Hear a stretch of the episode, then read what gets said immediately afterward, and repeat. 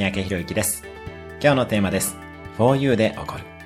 あなたはついカッとしてしまって後から悔やむことはないでしょうか怒りのエネルギーそのものは抑える必要はありません。怒りたければ怒ればいいのです。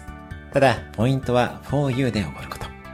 自分のために起こるんではなく、相手のため、組織のため、社会のために起こる。社会活動家の方などは怒りのエネルギーを社会のために役立てることがありますよね。個人に対して起こる時も相手の未来のために起こってみます。起こる時も for you で起こればあなたの怒りは周りにプラスのエネルギーをもたらすことができます。今日のおすすめ1分アクションです。最近起こってしまったことを一つ思い出し、for you で起こるためにはどうすればよかったかを考える。今日も素敵な一日を。